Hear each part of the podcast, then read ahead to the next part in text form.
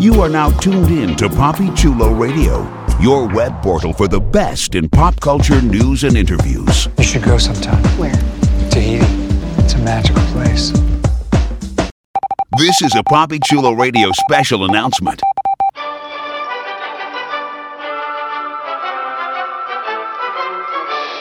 PoppyChuloRadio.com is currently looking to expand its web presence, and we're looking for your help.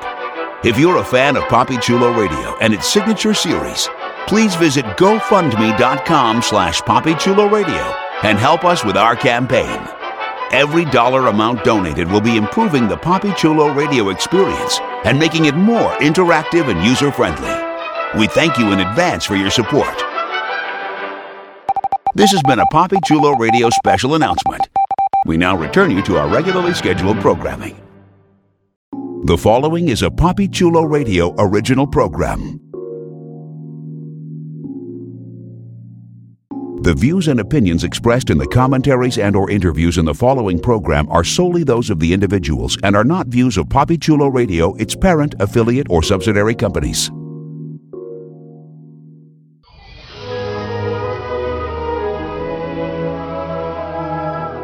Welcome to Storybrooke.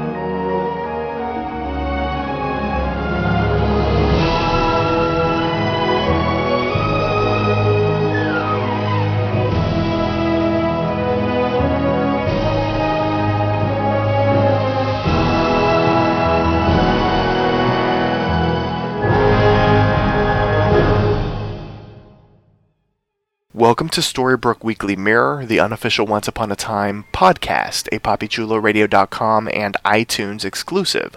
Poppy Chulo Radio, pop culture on demand. Today is Monday, April 10th, 2017, and I'm your host, Jeffrey Aruz. During tonight's broadcast, we're going to recap, review, and dissect the latest episode of Once Upon a Time. Later on in the broadcast, get ready for a spoiler alert as we bring you the hit ABC series' casting scoops, spoilers, and ratings. Please welcome my co hosts, Katie. Hi guys. Uh, I was gonna say can't wait to talk about the episode with y'all, but it's gonna be interesting. Ooh, that sounds ominous. and Brittany Garcia, who's always ominous. This is true. This is true. I want you to refer to me as the Black Fairy because after watching this episode, I love her and I can't wait to talk about her. You know what? I Oh. do see the similarities because number one, you like all black, Yes. everything. Ow. And you also hate children. That's true. Kinda. I don't think that's come out on this podcast, Katie. So maybe that that was a shock for Horrible. you. But yeah, It is and, a shock. and she always seems to be around children who are running around half naked in restaurants. Yes, that, that, that is one of the reasons. Yes. oh my gosh. Yes, you don't like to see that at the Olive Garden No, you don't. or I the Red not. Lobster. That's true. All right, let's get into it. We've overshared, listeners. Let's jump into our recap of season 6, episode 16, which was titled Mother's Little Helper and aired April 9th, 2017. Here's the official synopsis of the episode. Gold and Belle convince Emma to help Gideon, explaining that together they can stop the Black Fairy.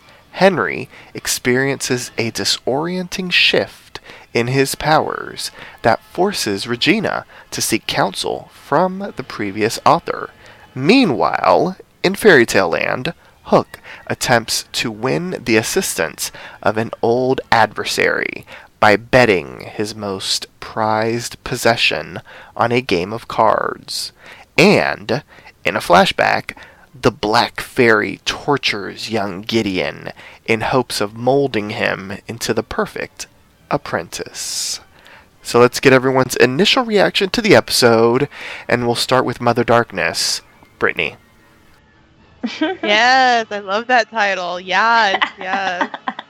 um, I thought this was a pretty good episode. Um, I'm still not a fan of Captain Hook and Emma not being together and still being forced to be apart because Gideon. Um, but I feel like we got a lot of insight in this episode. We got some more information, and they definitely gave us a little twist that I don't know. I don't think any of us predicted, even though it could have been like the easiest thing to predict uh, involving Gideon's flashback. So that was that was really interesting. That was good, and I'm really really interested in what's going on with Henry. So this this episode I think was so good, and then at the the ending just made me hyped up for next week. So overall, a really really good strong episode. All right, now, Katie, what about you? What did you think of this episode? Your initial reactions? Oh well, my initial reactions. I thought it was a decent episode, but it wasn't my favorite. For some reason, I don't know why. I just didn't connect with it very well. Um, but I will say that there were some pretty hmm, some pretty big plot twists in there that I was not expecting. So, and we finally got Gideon backstory, which helped us understand his character a little bit more. Um, and we finally got to see the Black Fairy, which is exciting because you know we hear so much about her and we've only seen just a little bit of her, but in this episode we definitely got to see a lot more of her and I really like her character. She's super creepy and it's feels like it's been a while since we've had a villain like this who's just pure evil for just apparently evil's sake. And uh, I think Jaime Murray does a great job playing her. So uh, that was appreciated, but otherwise, I don't know. I just I didn't I wasn't a huge fan of the episode. It was just kind of like one of the uh, just a decent one to me, and uh, I can't really pinpoint why I didn't really enjoy it as much as a lot of other people did. You mean me, Katie? Me. Yeah, let me just call her out here. Oh gosh. So am I go to am I gonna go to the side of the darkness or am I go, gonna Yeah. go to the side of the light? Ooh. Oh my. I'm gonna actually say I'm kind of in the middle of both of you. I I liked the episode, so I guess I'm a little bit more towards the darkness. but but there there was something about it that just didn't and I guess to to steal sort of like your word, Katie, it didn't really excite me, for lack of a better word. Mm-hmm. There was just something I don't know, and, and I can't pinpoint it either, Katie. It's something off about it that didn't make me go like, "Wow, this was a really great episode," but I Yeah. didn't hate it as much as apparently you did, Katie, because you're more towards the I didn't the. hate it. I didn't hate it. I just. But you're a little anyway, bit more it was a poo-pooing decent- it. It was a di- no. Well, really. It was a versus Brittany. Well, versus Brittany, yeah. It sounds like that. It was a decent episode. I did like it. It just like wasn't my absolute favorite. You know, going from like last week's episode, which I absolutely loved, to this one that I was just kind of like, it was good. I just didn't really like it that. I mean, like as much as I liked last week's. Well, there you go. Well, I think I liked it a little bit more than Katie. Um, Well, I- yeah, probably. I liked the twists and the the backstory was interesting. The whole spider drama was, I think, a bit much, but I mean, what can you do? And um, and I liked the the hook stuff. I, I thought that was sort of Mm, like yeah. the fun of the episode because the rest of the episode was really dark. And uh, as Brittany mentioned, the whole Henry thing was really intriguing as well. So I guess we're in mm-hmm. for an interesting podcast since we're all kind of all over the place. So before we get into a thorough recap of the latest episode of Once Upon a Time, here's our announcer with a few reminders on how you can interact with us. Like us on Facebook, facebook.com slash Storybrooke Weekly Mirror. Follow us on Tumblr, storybrookeweeklymirror.tumblr.com. Follow Poppy Chulo Radio on social media. We are on Facebook, Instagram, Tumblr, Twitter, and YouTube at Poppy Chulo Radio. Do you have any questions, suggestions, comments, or concerns? Email us via contact at poppychuloradio.com. Help support Poppy Chulo Radio financially by visiting gofundme.com slash poppychuloradio. Are you interested in joining the Poppy Chulo radio team as an on-air personality or blog contributor? Email talent at poppychuloradio.com. Binge listen to your favorite Poppy Chulo radio programs by visiting poppychuloradio.com slash archives. You can also download tonight's broadcast and the rest of the series through iTunes. Just search for Storybrooke Weekly Mirror and subscribe. Thanks, announcer. All right, let's get into it. Uh, quick shout out to the opening title card sequence, which featured a spider web infested forest. So, we're going to start off as we usually do in the past, and we are in the Dark Realm for about 28 years. So, we start off at the very beginning of Gideon's adventure into the darkness with, and you know what? I'm kind of mad that we didn't get to see some sort of fight between the Black Fairy and the Blue Fairy. I know, right? Like, even if it would have been like the tail end up. of the fight, you know, where like the Blue Fairy's getting blasted and, and you know, then she flies away with baby Gideon. Like, that was just like a Yeah. teeny tiny missed opportunity. I thought that would have been we'll kind of fun. Maybe we'll get like a a fight between them later. Okay. Because I think the Blue Fairy did film, so Oh, okay. Well, there you go. Maybe. Maybe. And there isn't an episode. There is an episode titled "The Black Fairy," so maybe we'll see some of that Oh. then. yeah. Maybe. So we start off in the Dark Realm. The Black Fairy has kidnapped baby Gideon. She stole the baby from the Blue Fairy. She's flying away, and uh, she takes the baby into the Dark Realm, her um, her realm, and she places the child with one of uh, her child laborers, uh, one of the older one. And uh, basically, she's like, you know, treat this child as if it was my child.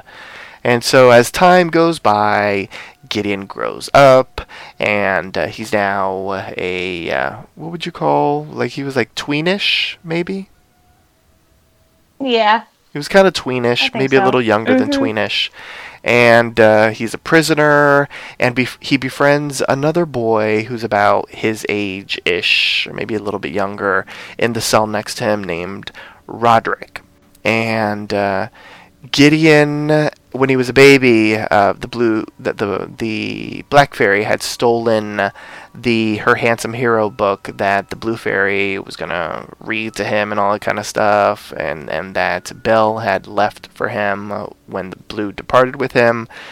And, but apparently Gideon had found the book and he's been reading the book and there's an inscription basically that's like you know this is for you so you can be a hero mother. I don't know why she wrote mother. That was kind of weird You know. Belle write your name Because it, well, it is his mom. I guess that is Why true Why would she write her name? that is true Love Belle. Mother Belle. And so he's reading the Her Handsome Hero book, and uh, Roderick is dazzled by uh, the you know the story of uh, the the hero. Um, apparently, the hero slays this giant spider, and the village is happy and that kind of thing in the story. And so uh, the Black Fairy arrives. Roderick is like, hide the book. You're not supposed to have it. Hide the book. And the Black Fairy, of course, knows that uh, Gideon has the book. She enters his cell. She grabs the book. And uh, instead of punishing Gideon, she punishes Roderick instead as a way to, uh, like, psychologically break Gideon, her grandson. And uh, she even, uh, she's like, oh, you want to be a hero? Well, here's your chance. And she leaves Gideon's door to his cell unlocked.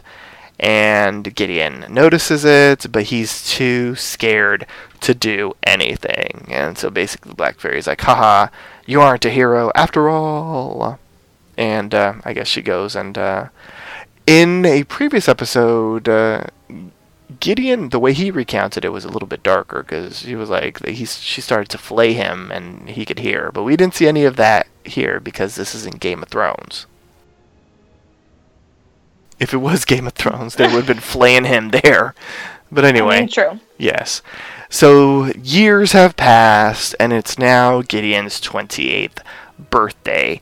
And the Black Fairy tells uh, Gideon, who she calls son, and that, that she's proud of him.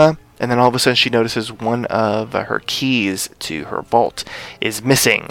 So she sends Gideon to go after the person responsible. She even gives him a little potion to use against the person. And after lining up all of the children that are basically miners mining uh, magic dust for the Black Fairy, he discovers that an older Roderick was the person who stole the key. And Roderick convinces Gideon to become a hero by defeating the Black Fairy, and uh, he's telling him that uh, the Black Fairy is harvesting magic dust after using up all of her magic dust to create what is known as the Dark Curse. And uh, Gideon uh, apologizes to Roderick for what happened way back when, and he's basically like, I, I'm here to help. And so Roderick tells Gideon that there is a person out there called the Savior, and they can contact this person called the Savior to help them. And uh, in order to contact the Savior, they're going to need this magical orb to reach her. And so Gideon and Roderick head on to uh, the Black Fairy's vault. They find the orb. They're ready to contact the Savior, aka Emma, when the Black Fairy appears. And uh, she bursts, or, or, as he's trying to contact, the, the orb bursts, and the Black Fairy's like, ah, you know, there are certain objects that are still too powerful for you uh, Gideon. And it turns out that all of this was a long con by the Black Fairy, basically. She had set this whole thing up to test Gideon, you know, so much so that, that uh, you know, she made it convenient for Roderick to steal the key, etc., etc., etc. And so when Gideon tries to defend himself, the Black Fairy responds by turning Roderick into a bug and she squishes the bug. And yeah, and basically she's like, you know, I she she she knew about the the savior and she's always been after the savior and he she's going to use Gideon to find and kill the savior. She rips out Gideon's heart and turns him into the perfect apprentice. And uh, yeah, so that sets up what we've seen so far. Apparently, the Black Fairy has been in control of Gideon ever since he returned.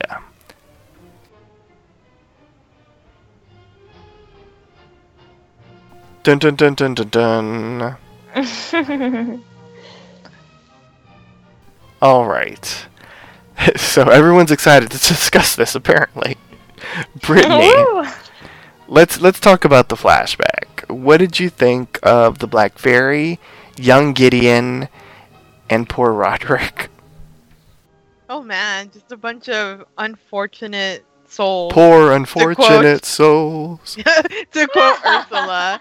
Um I really like that you get a taste of the Black Fairy. I mean, we've had little bits and pieces of her um, this past uh, season, but here we got to really see her um, be a figure of fear.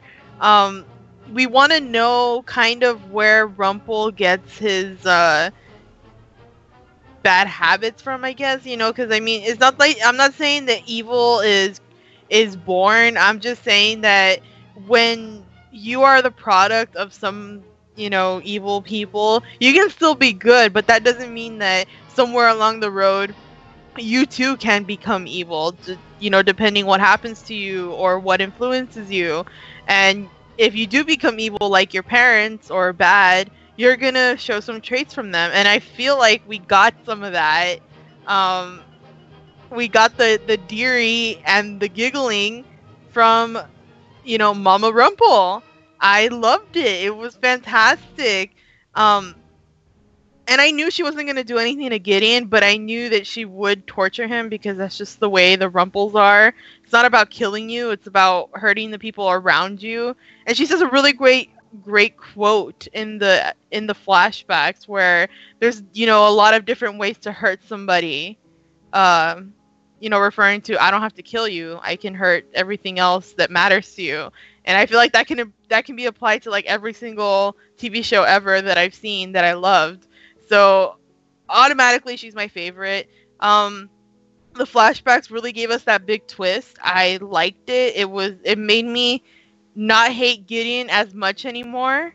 Uh to to be fair cuz I was giving him a lot of crap, but I'm, I still hate that he caused some of this stuff, but we know who's behind it and some of our theories I feel like were kind of half confirmed in the flashbacks because we all felt that maybe Gideon um wasn't all bad, but he was manipulated in some way, and now we know he's directly um, being controlled by the Black Fairy. So I like it, and I feel like she is evil. I want to know why she's evil. I mean, maybe we don't need a backstory for every evil person that maybe, oh, they were good once, now they turned bad. Maybe she was just evil. Um, but it makes me wonder how she got together with Rumple's dad and they did the deed and, you know, had Rumple. Yeah. So, you know, it's a lot of little questions because I kind of, you just kind of want to get a glimpse of where she's coming from and why she is the way she is. And I feel like, like you know how Katie mentioned earlier that we may get the blue fairy again. Um, there's got to be some kind of conflict there, like maybe they're sisters or some, or something like that. You know, we got the good fairy and we got the bad fairy. And maybe they used to be close once, and you know, something like that. That's what I'm. oh gosh, know, it's gonna go wicked on our ass. Yeah, I, I'm cooking up some stuff in me because that's what just. And then she's po- more powerful than Blue, as we've seen. So I just want to get more of that. But from what we got in the backstory, um, she did well. I I really love. I just I I like her a lot. I feel sorry for Gideon's friend. Um, that was pretty brutal. That was really dark. Um, I I thought it was really cool that she just basically is the puppet master. That's what we Mhm. got from the back from the Mhm. from the flashback. She is the puppet master of everything. Eh, she's ten steps ahead, if you will, of oh everybody. Oh my gosh, an era reference. So I'm excited to see what she has planned uh, for Emma and what she wants to do because I'm I'm I'm really excited about this. They're they're hyping this up for her to be like the biggest bad. So I just want to get more of that. But the flashbacks were they were good. I was a little annoyed. I'm not gonna lie of the of Roderick screaming, "Oh my God, help me, Gideon! Help me!" I'm like, "What's he gonna do? What is he gonna do?" And I was like, "Little kid, just accept that you gonna die. Like, just accept it." But you know what? He didn't die, so yeah. there you go. Yeah. He did, but not at that point. Yeah, and he was he was guilt tripping Gideon when they met again. He's like, "Man, you didn't save me." I'm like, "What was that eight year old boy gonna do, man?" Um, but it was kind of cool that they that he was like, "You know what? You can make it up to me. I blame you, but you can make it up to me." And they tried, and all else fails. But uh, good flashback. Not amazing, but good. It gave us enough twists and turns and enough on the Black Fairy for me to want more of her. Well, there you go. See, I liked the flashback too. My problem a little bit with the flashback was why is she using the word dearie? Like that whole thing confused me because uh, I'm trying to remember now. Like, didn't she abandon Rumple like from out the gate? um. Yes. So, like, how would he know to like use dearie? You know what I'm saying? Well, it's maybe it's just I don't know. Maybe it's just like a It's genetics. it's a genetic thing. Yeah, that's what I was about. That's why I was saying that we got some stuff from from her, and like the giggly thing too is the thing that he does as well. Yeah, but that yeah, that's Mhm. why I thought that was weird because uh, obviously it's what Brittany is saying. It's they're they did that to show us that that's where Rumple gets it, but he mm-hmm. didn't really have her there in his life though. So like, how would he know to do it? I guess maybe it's just instinctual, which is kind of like a a weird way to put it. Let's go with that. Yeah. So that's the that kind of took me out of it because I was like, Rumple wasn't involved. Like she wasn't involved in Rumple's life, so how would he know to do it? But I guess we'll just go with it. Magic. There you go. Magic. Um, yes, magic explains a whole lot of stuff on the show. yes, it does. Yes. so as far as the story. I would have loved it if it was a little bit darker, like for me, because she's supposed to be like the biggest bad, and if if they are setting her up to be like the huge, biggest bad ever, I am a little disappointed that we haven't seen more of her.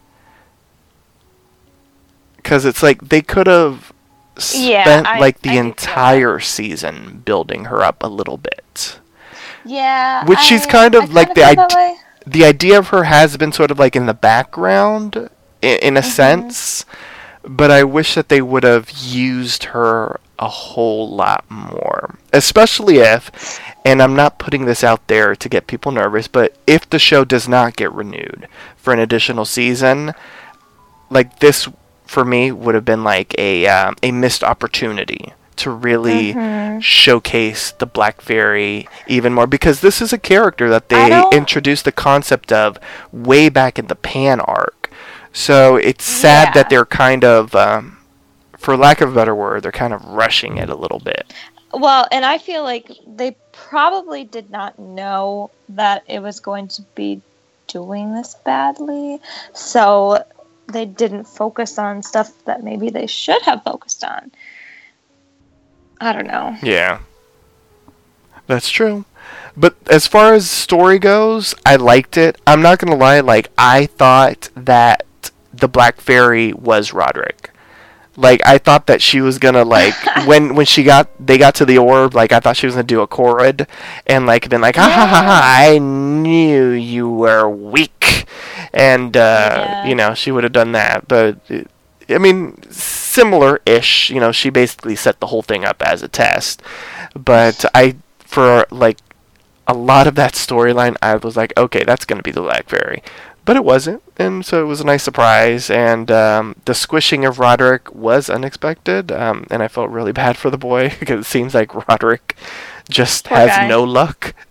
He just wanted to help and he ends up getting turned into a bug and then squished. I know, right? Which is a callback to Rumple. Rumple liked to turn people to bugs and squish them. And uh, and then like the whole twist with uh, Gideon's heart being ripped out. This is something that we should have expected, but none of us thought about. But it's like the most obvious thing, to be quite honest. But like, I guess we just didn't really think about it. So that was a surprise for me too. And I guess we'll go into my feelings on Gideon after learning this revelation uh, when we get into the present day Storybrooke. But that was a nice twist on the writers because I didn't really expect it, and that's probably the most like the easiest thing for them to do as far as explaining Gideon's actions. Um, but I liked it. Uh, to you know, just to wrap that up. Uh, Katie, what about you? What did you think of the flashbacks? Um, I kind of felt the same as what you guys felt. It was good. Um, I do always enjoy getting backstory, um, and especially getting backstory on Gideon and the Black Fairy. Um, it was good to get that so that we have more insight into their characters and to understand why they are the way they are now. Um, and it, it really did work. And I do appreciate that they make the Black Fairy this so evil and how they've given characteristics that Rumpelstiltskin always displayed to her as well. Um, it kind of helps make that connection naturally.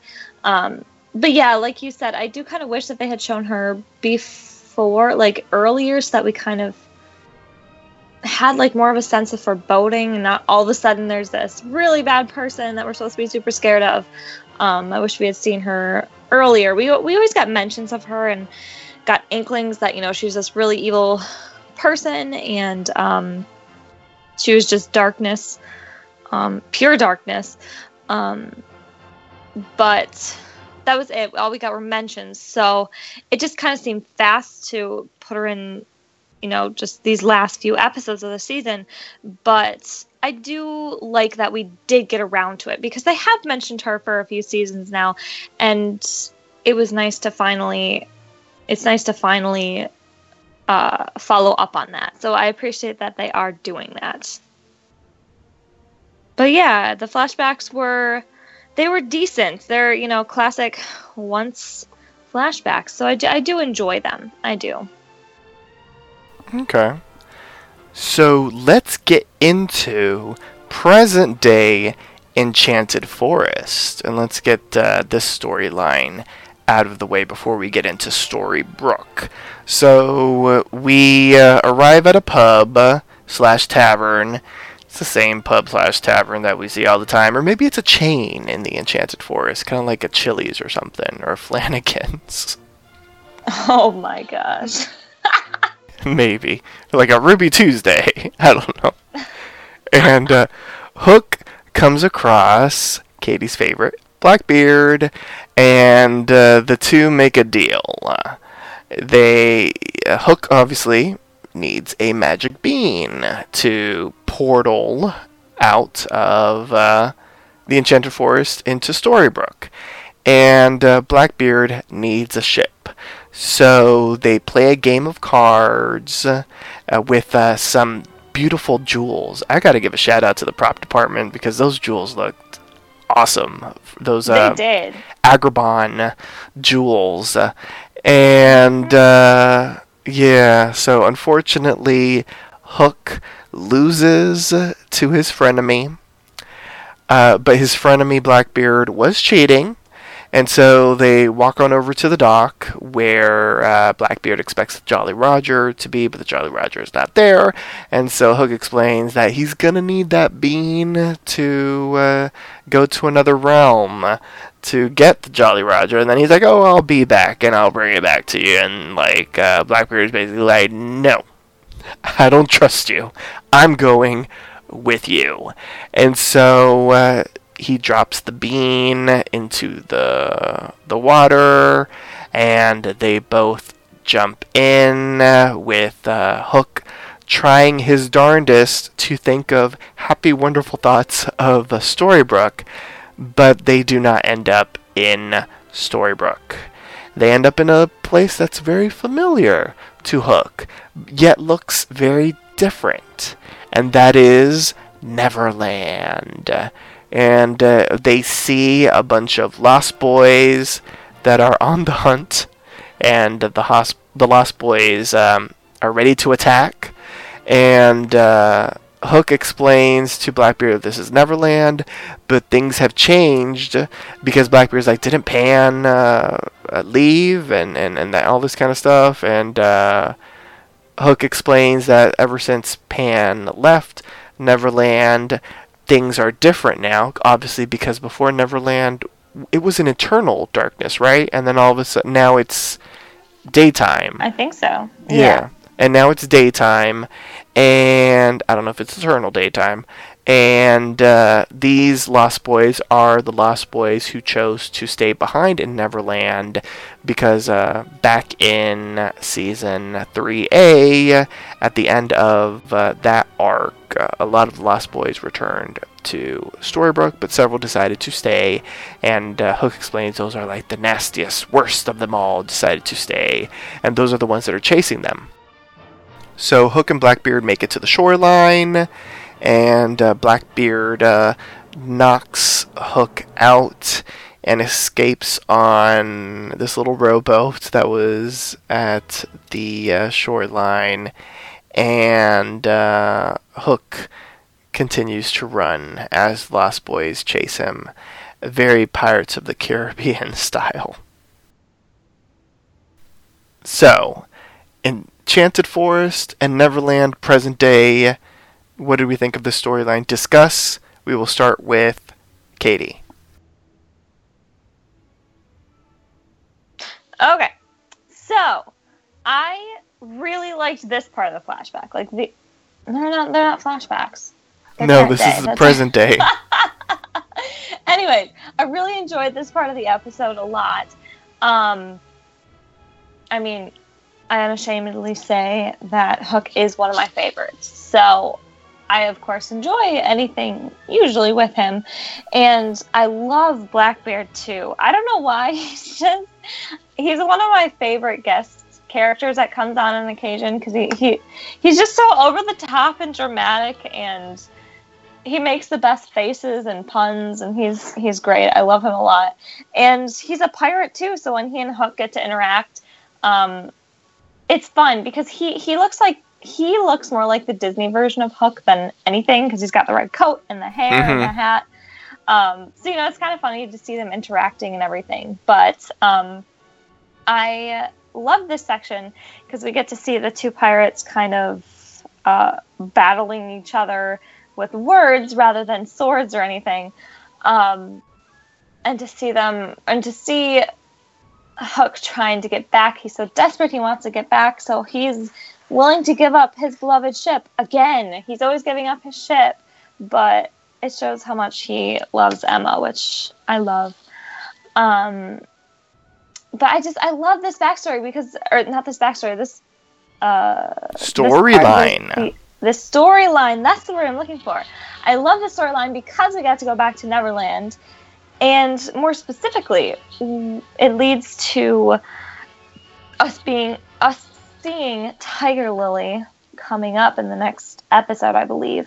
So um, I appreciate that. I appreciate how they mentioned um, that not all of the Lost Boys went back to Storybrooke back in season two. 3A. 3A? Was it? Oh, yeah, that's right. I always forget.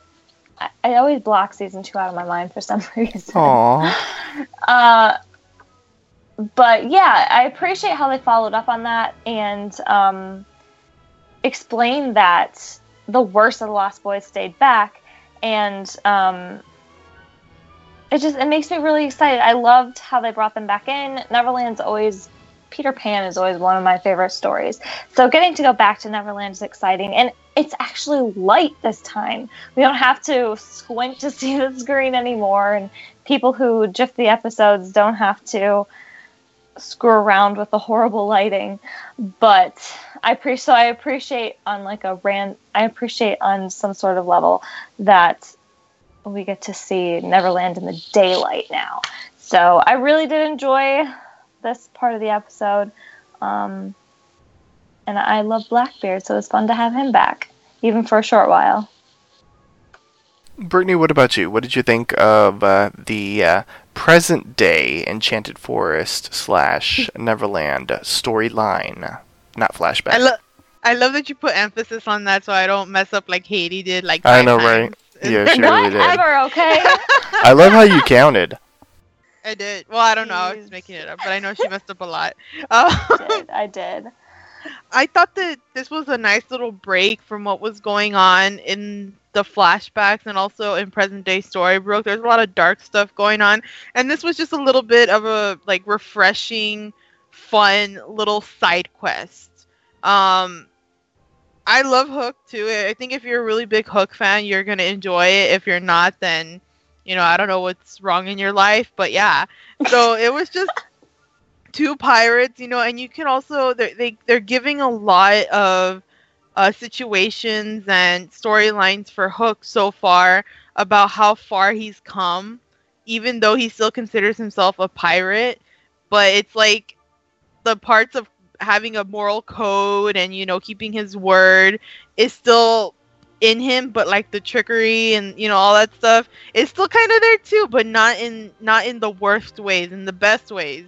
So and you could totally tell you know when he gets betrayed by blackbeard that he's like really bro? Really? He's like uh i'm a pirate. You know it, it just shows it just shows you how far he's come and it's just it's really good. It's really great and it's fun to see where he ended up although i feel like a little bit a little bit when we find out what gideon tells emma you know not to jump too far ahead about hook no matter what he does he can't get back here. It makes me feel like all the time we're spending with hook away from emma is kind of pointless because it doesn't really matter in a sense in a Yeah. sm- in a small sense. But like i said this is like a side quest. It's fun. It's something it gives us something to laugh about and a little bit mm-hmm. more of that that yearning that we're waiting for Captain Swan to come back together. And like Katie was saying, uh, Tiger Lily, we're gonna get to see that, and I want to see what they're gonna do with Hook's side story. That's gonna come back around, and it's gonna have to do something with the present, or just him as a character to see what's gonna happen. But aside from that, it's fun. I liked it. It gave me a break from everything else that was going on. It was just fun. I love I love Captain Hook. I love me some Hook. I am hashtag a hooker for life because he's awesome. So I'm excited. So this was fun and it was great, but I am looking forward more to the next uh, episode that has to do with Neverland and that stuff. So that's gonna be fun. Okay. See, I agree with both of you. Like this was like the lightness in a very dark episode. Uh, I liked the continued continuity with the previous storylines that this Hook storyline is giving us. So, like seeing Neverland in present day, post Pan, and that kind of thing was really awesome. Like, they're giving Hook the chance to answer a lot of questions that we've been having about other realms uh, um, with this storyline, in a sense. And I kind of get where you're coming from in the sense that uh, Hook's attempts to get back kind of are, are are a waste of time in a sense. Because even he sort of references that oh my gosh you know i thought of storybrooke and this isn't storybrooke and so you know gideon must have um, you know done some sort of something or other that uh, no matter what i'm trying to do it, it's not going to send me to storybrooke it's going to send me other places. So i guess we'll be in neverland uh, for the foreseeable future, in a sense. Well, I mean, it's not like he has a magic bean to use or anything like that, uh, unless maybe Tiger Lily has one. I, I don't know. We'll we'll have to see. But I, I thought it was a nice little like respite from the darkness. Uh, Hook and Blackbeard have really great chemistry with each other. They have like I don't know what would you call like a frenemy bromance type of thing.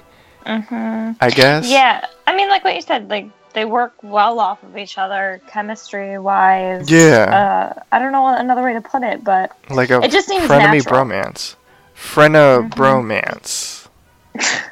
there you go. We just made it up, listeners. But uh, yeah, uh, like they they really do work well with each other, and um, I, I like seeing them together.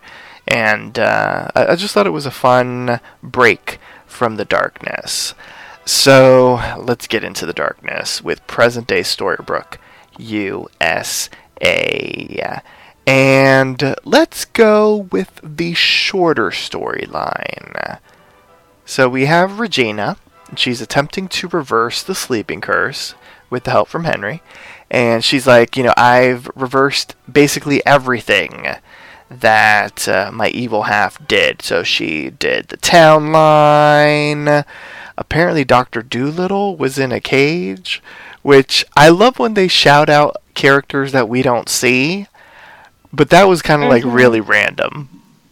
Because I was Yeah. like, that was. I had to like rewind that a couple times and be like, Dr. Dolittle in the out what she cage? was referencing. I thought it was something that we had seen. I was like, what is she talking about? Yeah, but it wasn't. Okay. Yeah, Hmm. so uh, like I did because that sounded off. when- Look immediately when she said it. So uh, I guess you know they do on occasion they do reference like remember Miss Ginger back in season one. Miss Ginger. Miss Ginger would always call into the the sheriff station. Oh, I don't remember that. Wow. Oh gosh, Katie. I don't remember that either. it was either. a long time ago, man. Listeners, someone out there got that reference from season one. So tip your hat that you understood what I just said. So she's fixed basically everything except for the Charming's sleeping curse predicament. And she explains, you know, making a sleeping curse is very easy, but like undoing one with magic is very difficult. And so Regina's like, you know, Emma Emma has like a bunch of stuff in her shed that I haven't tried yet. So can you go get that for me, Henry? And so Henry's like, okay, and he starts writing. And uh, as he's taking notes on what items Regina needs, uh, he starts uh, writing in a possessed like grudge uh, Ringu type of thing where his eyes turn white and he's all scribbling all these um, symbols and stuff and then he passes out. And when he comes to um, henry has no idea what happened to him and he starts looking at all this stuff. He's like i wrote this. And so regina has an idea and uh, they go and ask the previous author isaac who is locked up at Storybrooke General Hospital in the basement in the asylum uh, Nurse Ratched wing. And Nurse Ratched is like, oh, or the severe nurse, I should say, is like, oh, you know, he's never had any visitors. Or Jay's like, I'm not surprised. And so they enter his uh, padded room and. Uh, she asks, you know, what is going on with Henry? You know, he he's getting possessed and he wasn't writing and all this kind of stuff. And Isaac refuses to tell unless he is given a a Porsche permission to leave Storybrooke to head to New York City and tickets to see Hamilton. And so when they refuse, Regina and Henry leave only to have Isaac tell them that as long as Henry is uh, ha- is having these possession spells that things will that he will become worse, and um, he agrees to tell them why on the condition that he is freed from his cell. And so later on at the uh, town line, Regina and Henry give him a station wagon, not a Porsche, and they allow him to leave town. No Hamilton tickets. Uh, but and so as part of their agreement, I tells him to look inside of his Once Upon a Time book, and when he opens the book and he flips through the pages, he notices that the final pages are, are blank, and uh, that it's time for the final chapter. And uh, he's like, you know, they they're both like, what happens in the final chapter? And uh, Isaac is like, that's when the final battle happens. And he's like, you, both of you should leave because nobody wants to be here when the book ends and the final battle happens. Boom, boom, boom, boom, boom, boom. And Isaac drives away. So let's get into it. I'll start off. I thought the Henry possession stuff was like really like cool and freaky and like I know that Henry isn't a, child, but like whenever they have like the children in horror movies and they do that stuff to them where they like whiten their eyes and stuff, I think it's like really cool. Yeah, I thought I agree. I thought that effect was really neat. I've got to say the cinematography was weird during the scene where Regina was talking to Henry when he was laying down cuz at one point they were filming from behind Henry, but because Henry was like on a um, like a chase type of thing, I don't even know what it was, uh, but he was like laying on something. Like they filmed from the back, and so it like everything was black except for like Regina's face, basically, and it was like very weird. Like cinematography camera angle mm. decision. I thought it was it was odd when I saw it, and I don't know if they were maybe that's what they were going because they didn't you know we aren't supposed to know what's going on with Henry, but it was it was weird like that camera angle. It was I don't know it was just it was very weird. Um, and now I'm going to go into something that the internet discussed that I kind of agree with, and uh, for the listeners, I've worked with Katie on this podcast for the longest. She was with me back in our first season, which was season three of Once Upon a Time. So I already know Katie's response to this. She's not going to care. but I care. And so that's why I'm going to mention it. The Hamilton reference. Oh dear reference. God, here we go. Here we go. Ka- Katie Here doesn't go. care about continuity stuff unless it's like a major thing. She doesn't care about the little stuff. But I, I- I feel like if you're going to care about the big things, you should care about the little stuff. My problem with it was if they set up a timeline of events for the show, and if they work really hard at like keeping to the timeline, why are you going to throw in a Hamilton reference as a joke? Because it really was there just for the joke, and the joke, you know, the, what Isaac said, oh, I guess, you know, even Magic can't give you a Hamilton tickets. That's really the only reason why they put the Hamilton reference in there. And probably to, to appease the Hamiltons, you know, the Hamilton fans out there that, that were like, oh my god, they mentioned Hamilton. But it's like, why would you do that if, at least chronologically wise, timeline wise, this is like 2014, I think, or maybe even 2013. Like, like, wait, um, Once Upon a Time was 2011, right? Yeah. Okay, they mentioned last year, and I forget if it was in the last half of season um, five or in the first half of season six, that Henry is 13. So that means three years have passed. So that means 2011. So it's like so it's 2014. Like, why would you throw in a Hamilton reference if in 2014 it didn't exist? Oh, and I don't buy because Adam went all snarky on Twitter, like, "Oh my god! Well, in this universe, Hamilton hit Broadway 18 months earlier. Hashtag timeline, please." Like that was such a snarky ass thing to say. Like, if you take the time and effort to make a timeline, like you shouldn't be mad that people like call you on mistakes. Because I remember way back during the Frozen arc, they specifically made a big deal of saying, well, of course these characters don't know about Frozen because Frozen would not have come out by then. It hasn't hit the Storybrooke Cineplex by then, so they don't know who these characters are.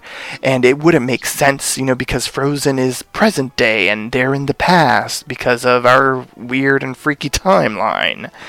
So if you couldn't, like, make the effort of saying, well, Frozen came out already in our universe, then why are you doing this with Hamilton? Because you want to justify your cheap joke. So that's my only problem. Because if you're going to be consistent, why aren't you? Why didn't you do that for Frozen?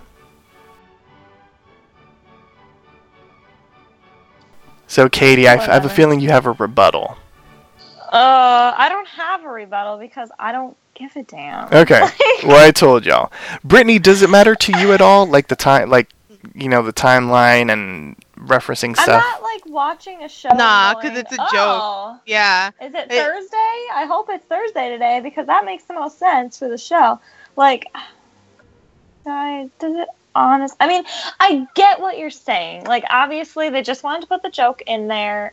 I don't care. I love Hamilton. It made me laugh. Made my mom laugh. It was great. I don't care if it works with the timeline or not. Oh, see, for me, it completely took me out of the out of the show because I was like, that doesn't make sense for the timeline.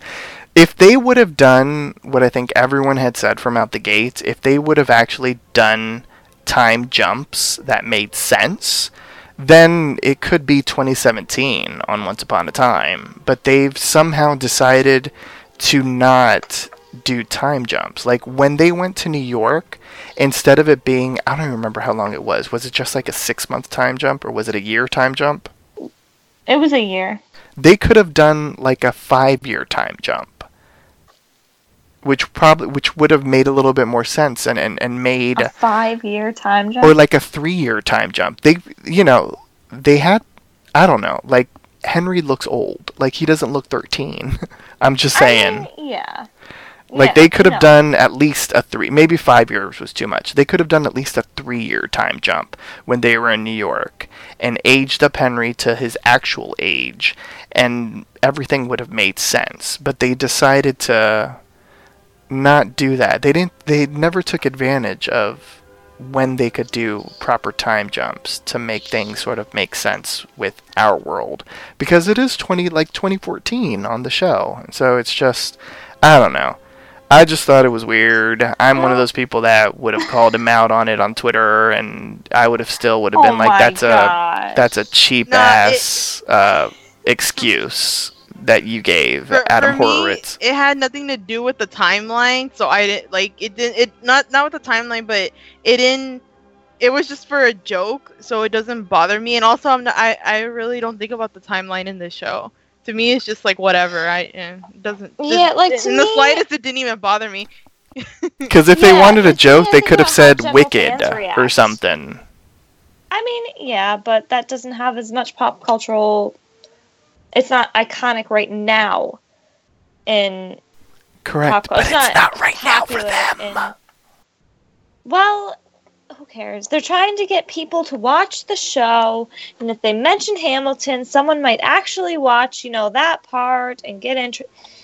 It's No, that's not gonna happen. they're- Well, it's I how think people are being too picky works. about that. Honestly, it's just a joke. Like, I like don't know to me i look at how the general uh, audience is going to react they don't care about the timeline. They don't like put thought into it. When i watch with my mom i kind of gouge the general fans reactions on stuff happening by how my my, my mom reacts to things. She just laughs she thought it was funny. She doesn't say oh, is this 2015 or is this like 2010 what's going on right now? I mean, I get it. I get that. If you're writing something, you should have a timeline down. I totally mm-hmm. get that. And I feel like for the most part their fairy tale land timeline is pretty down pat except for like a few things, but I mean, it gets sketchy when it gets to storybrooke timeline, but at the same time, I don't care. I Well, I do already know know. that, Katie. They've also done things where they don't even put like an actual year. They'll just be like a long time ago. and Many this- years yeah. ago. in Yeah, that Enchanted one. Forest. Yeah, I think Yeah, they stopped stuff like caring. that, so.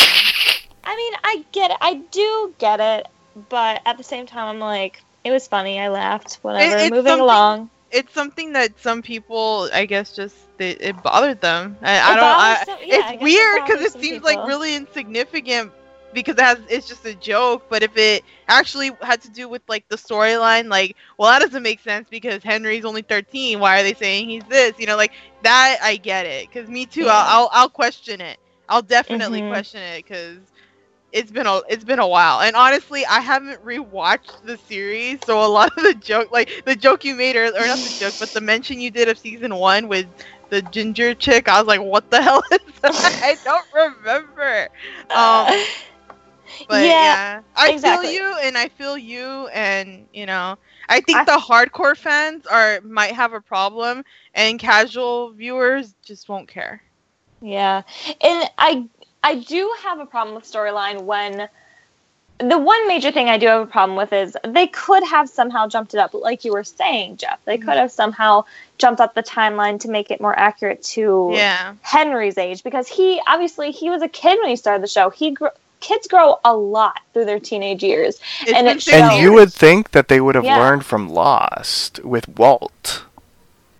Oh, that's right. I always forget about that. Yeah, they could have They- like they seriously they had a huge missed opportunity in New York.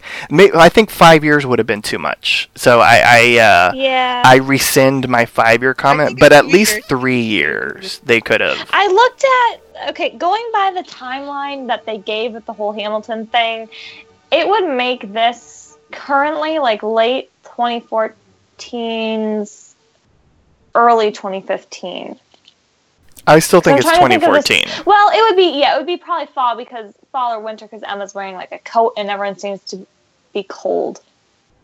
You, Yes. So you know, it'd be late 2014. you know, but uh, was it the Vampire Diaries has this problem too because seasons one through four took place in only two years.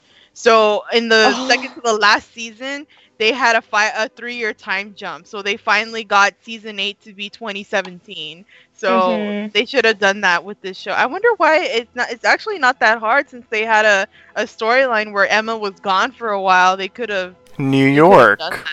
Yeah, exactly. Like you were saying, they could have done that. But you know what? Yeah. It's just the right. And it would have made uh, like their reunion even better because like they would have been gone three years. We haven't seen each other in three years. Like that. I think that would. I don't know. Uh, woulda, shoulda, They coulda on this show. They they they messed up, so they angered some fans, and Uh, others are just like, well, you know, Yeah. whatevs. So what about the Isaac though of it all? Like what did what do we think of uh, Henry getting uh, these uh, I don't even I don't know if we want to call him possessed, but getting these uh, catatonic states. Possessions, just say it. Um, he was he that that moment creeped me the fuck out, guys. Like I'm putting was so emphasis with my with my cuss words because he he started writing and then he was going all demonic. Like I'm Catholic, so I know Oh my gosh. that this stuff is like real. No, I'm just kidding. Um, I've seen enough movies that freak me out. So when I saw his eyes like that, I'm like, what is going on, Henry? Why are you getting possessed? What's going on? Is this the beginning of The Exorcist? Because Yes. Little girl in the movie too was like 13 or 11 or 12, and I'm like, is that the golden age of exorcisms? I don't know, but um.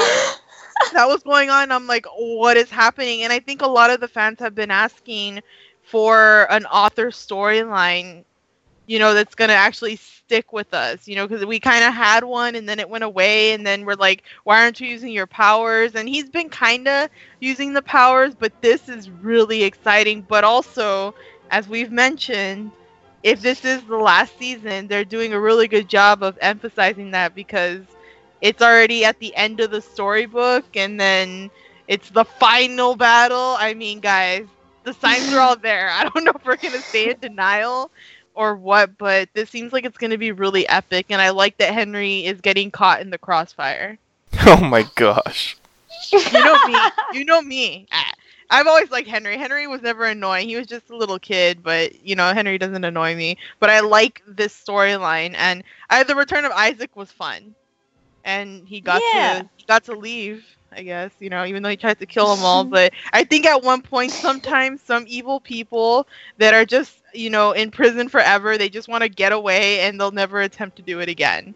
So he just wanted to leave and that was that was a little fun story i really liked it and i'm excited to see what's going to happen to henry and mm-hmm. because of his powers and what and i want to know what those symbols or whatever he was writing what what it means like is that like a like a prophecy or Oh you know, my is it a gosh. I hope they don't throw in a prophecy. you know, Another and- one. This is the Oh, prophecy gosh. part two.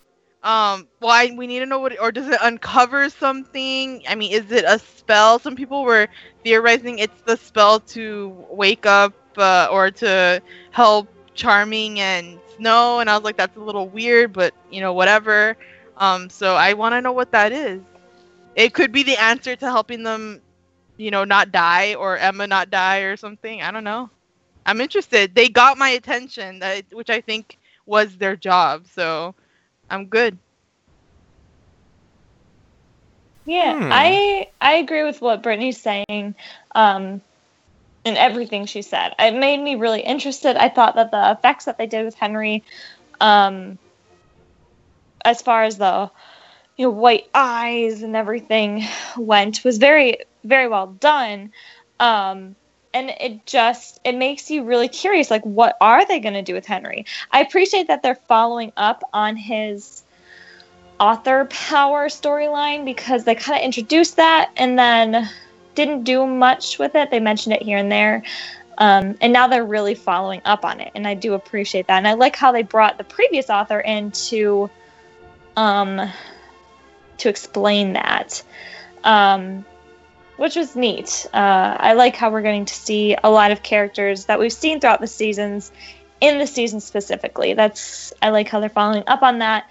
Um, and they really did like um, last night's episode more than anything else. Really emphasized the fact that this is the final battle, and this is where current storyline is going to end.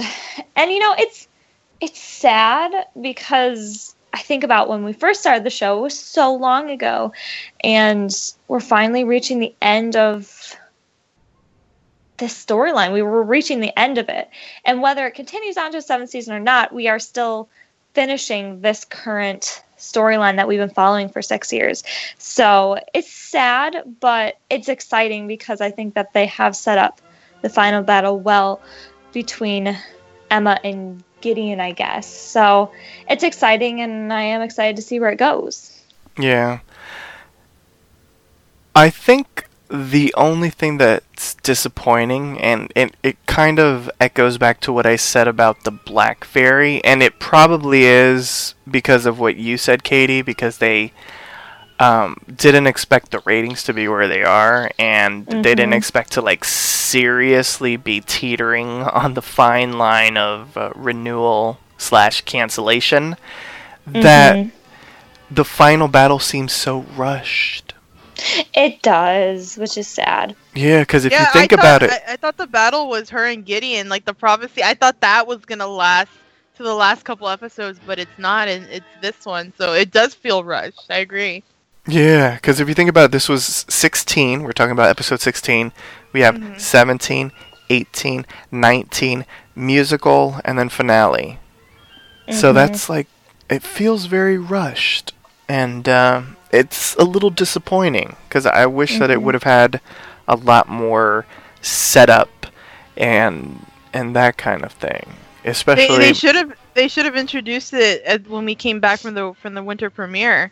I think that would have been a little bit better. Mhm. yeah. And I always felt like they would have been more conscious of things and told the fans that, hey, this is going to be the last season, or really advertised that this is the the ending of our current storyline from like even from the beginning of this arc even if it wasn't from the beginning of the season it would have been from the beginning of the second half but uh I do think that the ratings kind of snuck up on them and they had to rush it, which which sucks considering Yeah. that we've had six seasons and we have to rush the ending, I guess. It, it does suck. Yeah, I would have thought that they would have done that too, Katie.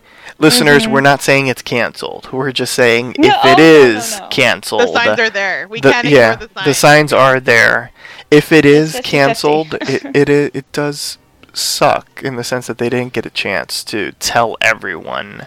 Well, But I have a feeling like nowadays, if you aren't like a big time like ratings grabber, that they are starting to do stuff like this because they sort of did this last year with Castle. And if we're going to stick on the same network, when Revenge ended, they sort of did that as well. Like, they weren't sure if Revenge was going to be renewed. And then all of a sudden, after one of the episodes, I think it was like a couple episodes before the finale, they were like, oh, and the final episodes up until a climactic season, a series finale or something like that.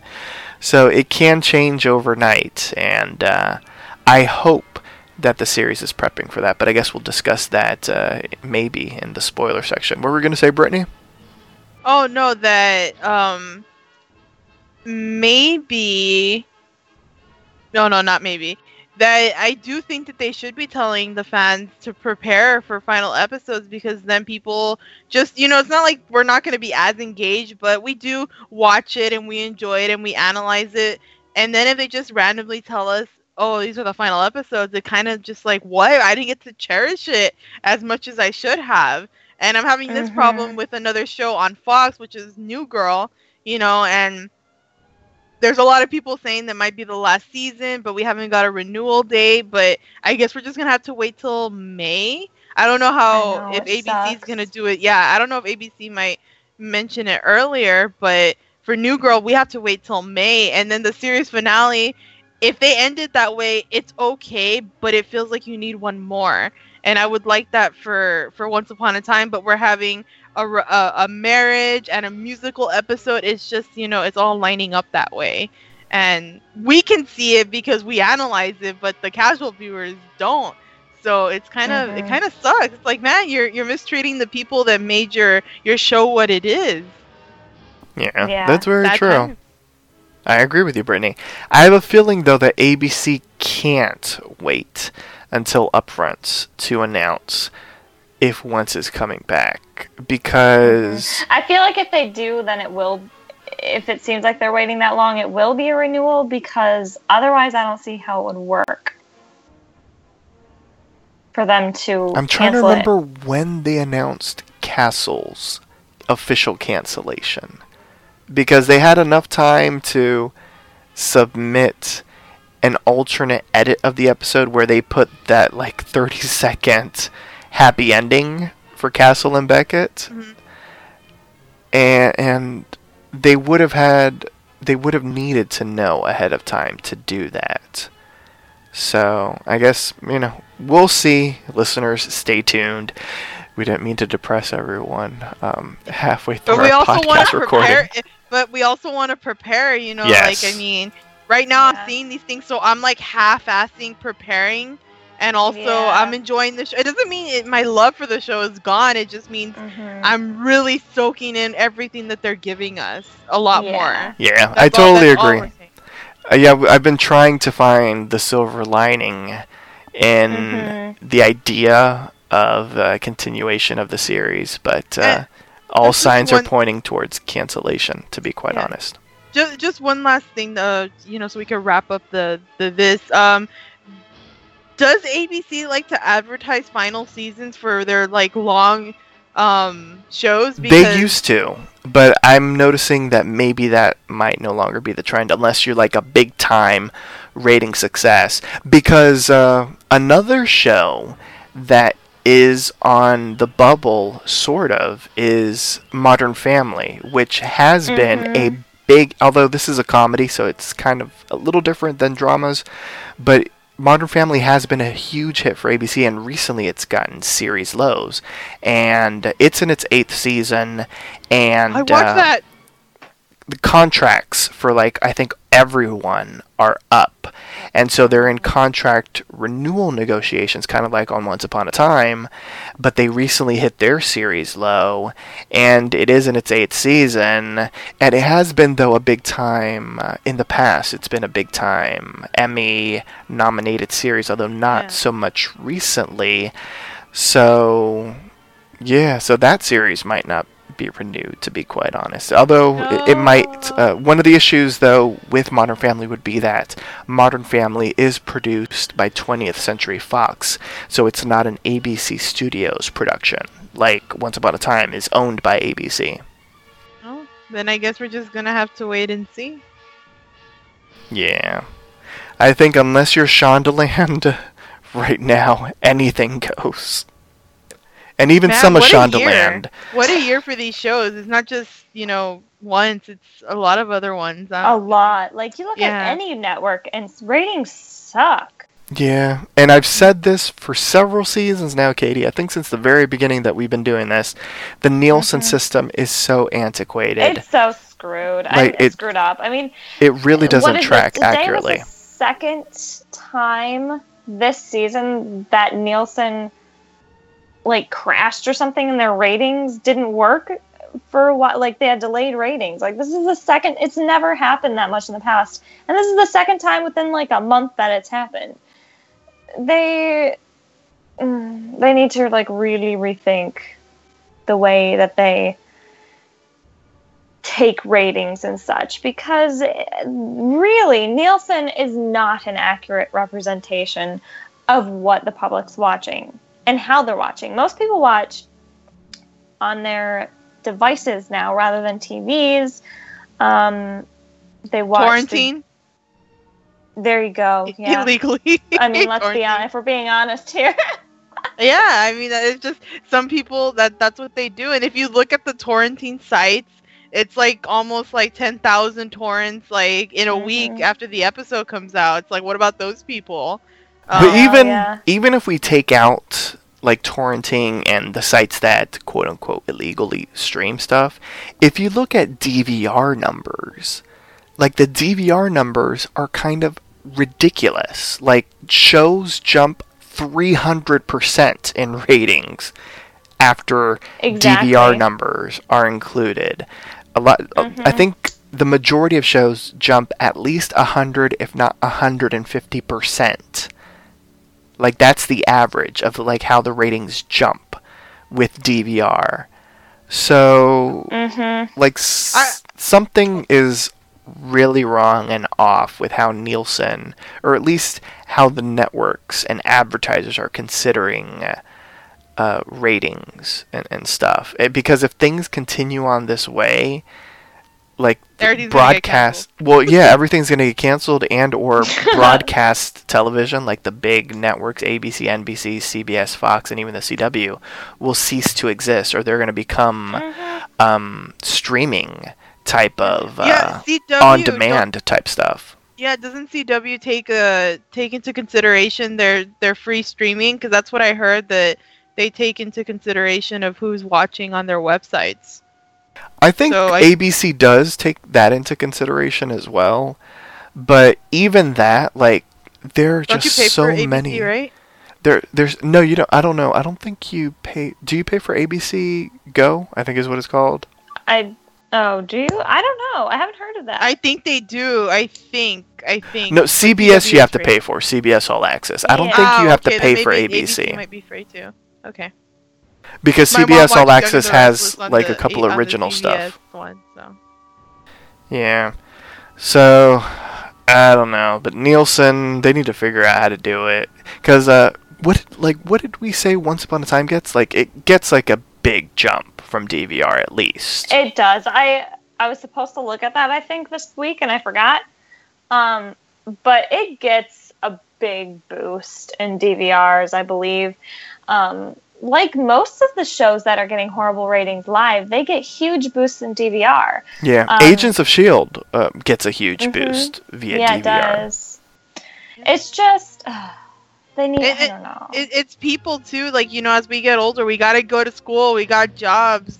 So what do people do? They tape it and they want to watch it later.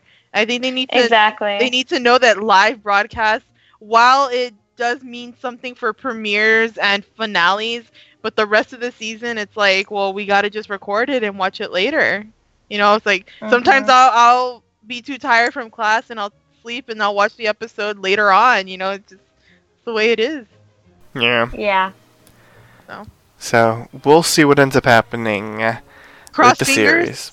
Yeah, fingers Yeah. crossed, toes crossed too. That helps. I can't, cross- Mhm. I can't cross my toes. Yeah. Oh, okay. so since we have taken things into a dark turn, let's talk. Let's talk about the darkest storyline. Well, no, I guess maybe the Black Fairy was the dark story. Was the darkest storyline. So let's say the second darkest storyline of uh, the episode. And um, we start off with uh, where we left off, basically, with Gideon and Emma. And Gideon's basically like, you know, I need your help to defeat the Black Fairy. And uh, as long as I have this little napkin with your tears, Hook will never return. Sorry, this uh, show can be so silly. Oh. Gosh. Anyway, so uh, they fight. Uh, Gideon has some really fake uh, blood on his face. That was really bad. Yeah, you know. Like that was like really bad fake blood. I'm sorry once. You guys usually do a good job with stuff, and I know that you all don't use blood a lot, but that was that was no bueno. yeah. Well, anyway, I think everyone agrees because no one's trying to defend the blood. So uh, Emma and Snow then visit Gold and Belle at the pawn shop, and basically Emma's like, you know, what the hell is going on? And uh, Gold and Belle are like, please spare Gideon's life. You know, he's, I think he's really good inside, please. And Emma's like, I don't really know, but uh, they do end up deciding that Emma should have a truce with Gideon and to partner up because he has this plan on uh, how to defeat the Black Fairy. And so uh, Gold does tell Emma that the Black uh, about the Black Fairy, that's his mother, and what she's capable of doing. So Emma finds Gideon at the clock tower. She agrees to help on the condition that uh, he basically has to earn her trust because she's like, hey, you know, you tried to kill me, so come on, I need to try to trust you. So give me my tears, give me the spell to bring Hook back, and and uh, hunting, of course. And so Gideon does that, and um, he brings Emma to uh, the sorcerer's mansion, and there's a door there, and uh, there's you know they're going to use that as a portal for Hook to return, and so they try to do the spell. They lay out all the stuff on the table, they light a candle, and all this kind of stuff. But before they could do anything, the uh, her handsome hero book is there, and it um, sort of flies against the door, and a giant spider comes through the book and uh, they run for cover. And basically, Gideon's like, "Oh no, she knows what we're doing," and so Gideon apologizes to Emma for trying to kill her, but he's like, "Hey, you know, I thought that I would would be able to absorb your power through." Uh, the hunting, and I could kill the Black Fairy and all this kind of stuff. And so, yeah. And Emma's like, You really thought that was a good idea?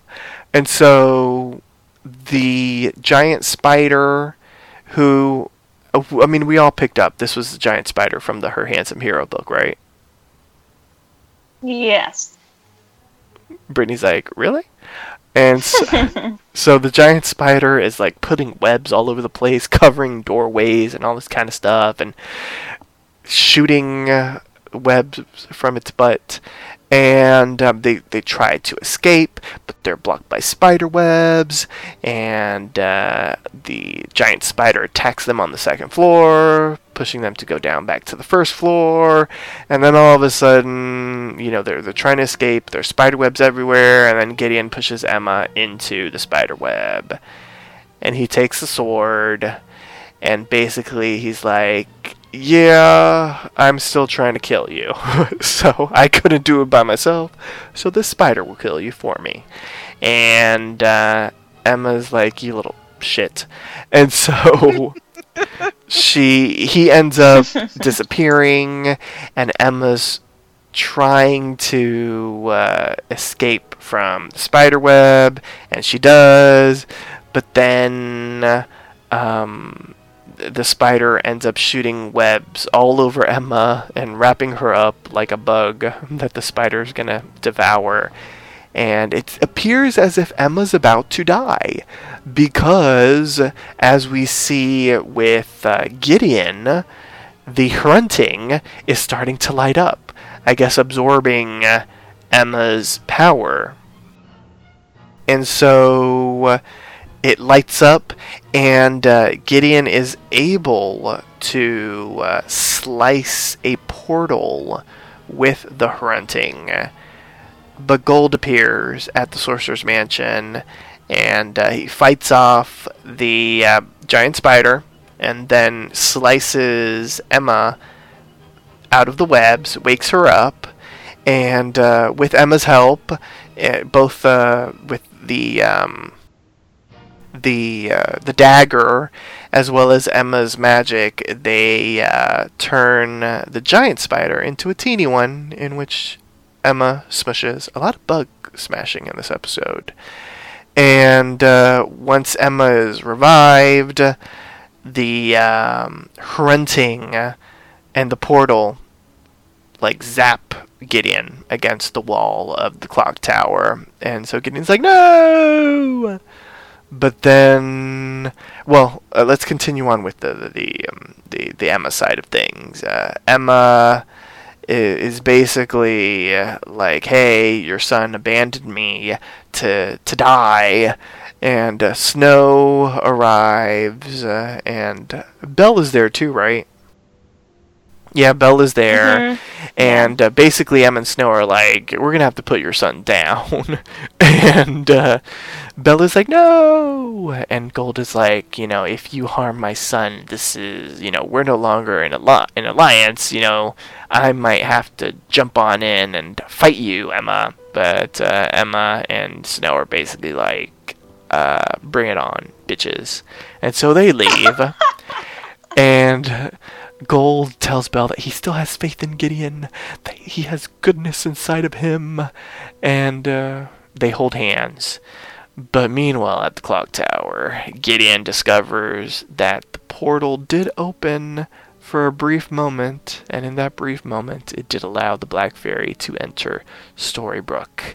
And the Black Fairy has a lot of plans for Storybrooke and its savior. Brum, brum, brum, brum, brum, brum. So let's discuss this. Let's discuss the big CGI spider, Emma, Gideon, Gold, and the Black Fairy, and the rumble of it all. We'll start off with Brittany. Okay. Okay. So this part of the episode was it was interesting, but I also was kind of like really um I felt so bad because Emma when she's first introduced into the show, she's known to be really, you know, cautious. She's kind of has a wall up. She can also tell if you're a liar. Or not. Exactly. Doesn't she have a superpower? Yeah, and they kind of nerfed that this. They kind of nerfed it this episode though, but that's okay. I'm not gonna blame her for that because I feel Yeah. like we were also um, fooled by Gideon. We were all nerfed. yeah, we all got fooled by him, and I think that's I think that's the loophole to to Emma's uh, superpower. Um, when they Well, take your her heart. loophole- When Yeah, the audience is fooled, Emma always- is fooled. Her loophole has always been when she's emotionally attached to something. She's emotionally she- attached to Gideon. No, To, but like no, doing the right the thing. situation. Yeah, I Yeah. think. I think that's such a BS cop out. And it's not a real superpower. Like, come on, it's It- it- sometimes. Well, That's like such her- a I that whole it's a BS cop out. Like why did they even introduce I can tell if you're lying. If they aren't going to use it or they're going to use it whenever the hell they want. Uh, it's just so stupid and their sort of justification for not using it I think is so dumb. Well, I think Whatever. I think It here is, Katie. Like you can't be blinded to everything. Come on. Well, the last time she was blinded, it would it made sense though when she was uh, when Hook and and Charming teamed up, and she couldn't tell Hook was lying, but that's because he was half half lying, so it didn't bother her. Like her senses didn't go off. But um, for this one, it has to do with Hook again. Her that- spidey senses weren't tingling. Yeah um and gideon was like you know what? If you do this i'll help you. And she was totally invested because i mean it's to get hook back. Obviously he cannot get back without gideon undoing the spell or enchantment or whatever. So she was into this but she was reluctant at first. Um we can't fault her for that but it's through belle not not rumple through belle's begging of her to to give gideon a chance and to help him uh, she was like, okay, and for the hope that you know Hook was going to be saved or come back to her. So there's a lot of things going on in there, and then Gideon betrayed us, and we were fooled too. We thought that um, Gideon was turning a new leaf, or that maybe our theories were right that he's two, he's like a double agent or two timing the his mother, Mother Fairy. Um, Grandmama. so if if we get fooled when Emma gets fooled, I will not fault her for that at all. Um, but now she's kind of like she's done. She gave two chances, two strikes, you know, and you're the out. third one coming. Um, and I really like how it ends with that storyline where um, they're kind of at odds now. It's like Snow and Emma versus Belle and Rumple, or at least Rumple anyway, because Belle's kind of conflicted. Um, I well, really Belle like doesn't that, want her though. her child to die. Well, yeah, but she's also she's also very understanding of where Emma's coming from because Emma wasn't like, oh, he just tried to kill me once. No, he tried to kill me twice, and he almost succeeded if Rumple didn't get there on time. So, without the knowledge of what we know as the audience, I think Emma's perfectly justified with saying we got to kill this guy because it's either me or him, and it's like, uh, I don't love Gideon, so yes, kill him. Um, so that made sense and I just I don't know, and that, and that oh that that that uh, spider was scary. I don't like spiders, um, but I like them a little better than roaches. So as long as it's not a big roach, I will not Oh my gosh. freak out too much. Could you imagine if it Um, was a big roach? You know, they say roaches don't do anything, but yes, they do. You know what they do? They always, instead of flying away, they fly in your face, Oh my and they gosh. get caught in your hair, and then just no. no Is this I personal experience? roaches. Yes, it is personal Ew. experience. They Ew. always do that. Roaches do that. The ones that fly, they're like, oh my god, roaches don't do anything, just kill it. It's like you're gonna go and kill it, and instead of flying away from you, it flies to you. So no. Katie, But, um, have you ever had a roach fly in your hair? I don't have experience with roaches, and I don't want to have experience with roaches. Good. You don't want to. Um, but I did enjoy. I did enjoy the Gideon and Emma stuff. I felt like they were they were really bonding, or there was something there that you could start to like There Gideon. may be and then- something there that wasn't there before. well, not romantic anyway, but um, I liked it because it, they kind of have a, a common ground where they both didn't have parents for 28 years, and you know there there's enough to be said that they could really have a strong. what is up with 28 in the show? I don't know. That is their thing. That is that is their year. Um, but I was I did predict that that the portal would be open long enough for her to get out, and that reveal was so great. So that really hyped me up for like, hey, the Black Fairy's here, bitches, and she's gonna cause some destruction. I feel like we haven't gotten her full potential yet, so I'm super excited. Yeah, so now we can finally officially say that we might be getting Dark Curse 2.0. Because I know we've called the other Mhm. curses sort of Dark Curse 2.0, but this is like the real Like Dark. Curse 2.0. Mhm. Katie, what did you think of everything spidery goodness? Uh, I this was an interesting. This I think this is the part of the episode that I was kind of like, that kind of I don't know why, but it made me feel weird about the episode. I don't know why. Do you not like spiders? Uh, I hate spiders. uh, I have very bad relationship with spiders. Um, but the CGI was okay. It wasn't the best, but it wasn't the worst. So that was great. Um, but I didn't call Gideon trapping her or whatever or lying or whatever i that was one of the plot twists i because at first i was like i don't trust him. Like something's going on. And then he seemed like he was legit helping her. I'm sorry for trying like, to kill you. okay. yeah. And i was like okay. And then he like tried to kill her again. Um so that was interesting.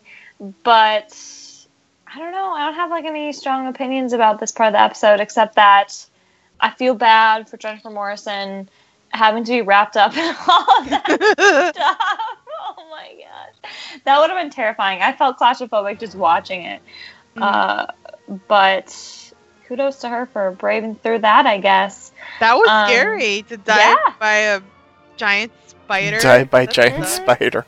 Yeah, but you Yeah. uh, and I was like, "Where's the fire magic? Wouldn't fire magic work, or is that Regina's special?" uh Oh yeah, that might be Regina's. Okay, then I'll Does give it a has there. Emma ever done a fireball?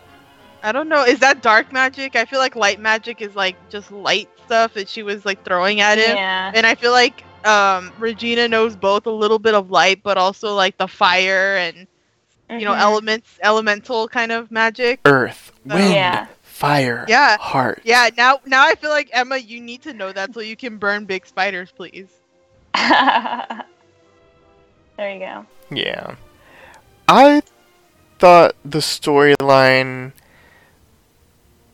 I don't know. Like, when I saw the promo, I was like, oh, this is going to be cheesy. Because in the mm-hmm. promo, you see, like, the giant spider shooting the web at Emma, and Emma's like, oh my god! So I was like, what is this? Okay, it was like, it was, it seemed very weird. Like, like a weird storyline to have at this point in the series but I found it like very thrilling.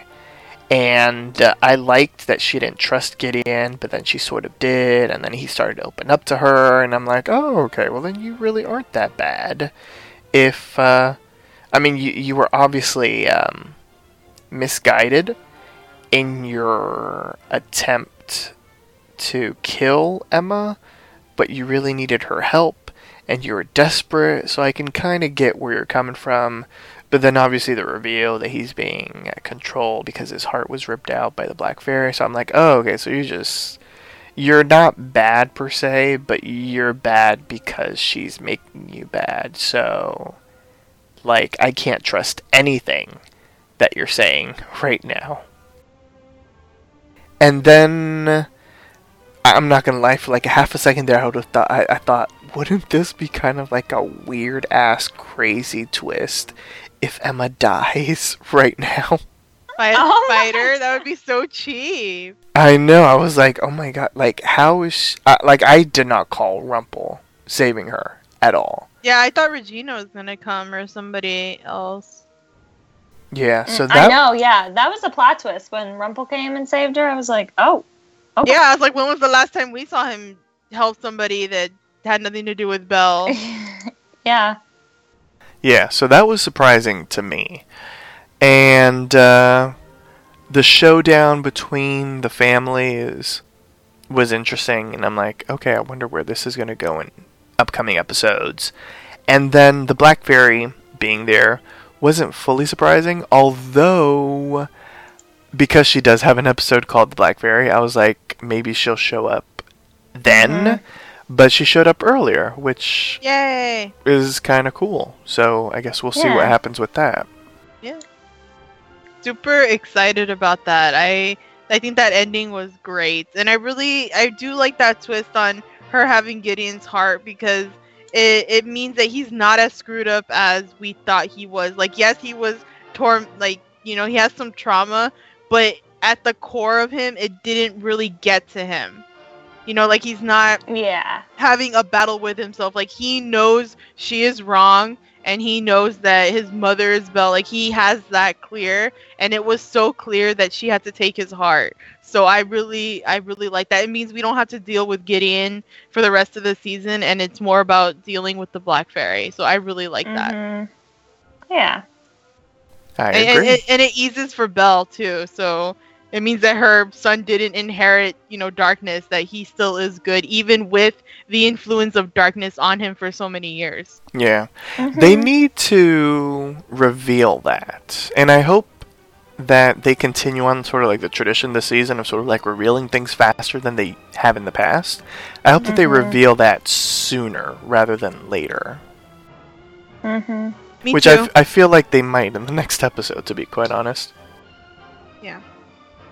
Alright, so uh, the MVP, the most valuable player, the character that impressed you the most, and why? The rules are the same. If someone uh, states a character, you have to pick a different one.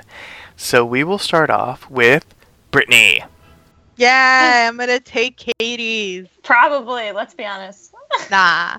Uh, I think after you guys hearing me this entire episode or podcast to talk, um, I mentioned the one thing that I liked a lot about this episode was the Black Fairy. Um, Oh my gosh. oh, really? here Was that go. yours? I thought you. I thought you would take someone else. That's- Black Fairy's my second choice. So I took her. So because I was trying to give you her. Oh wow. This wow. Okay. Oh, Well- the plot twist.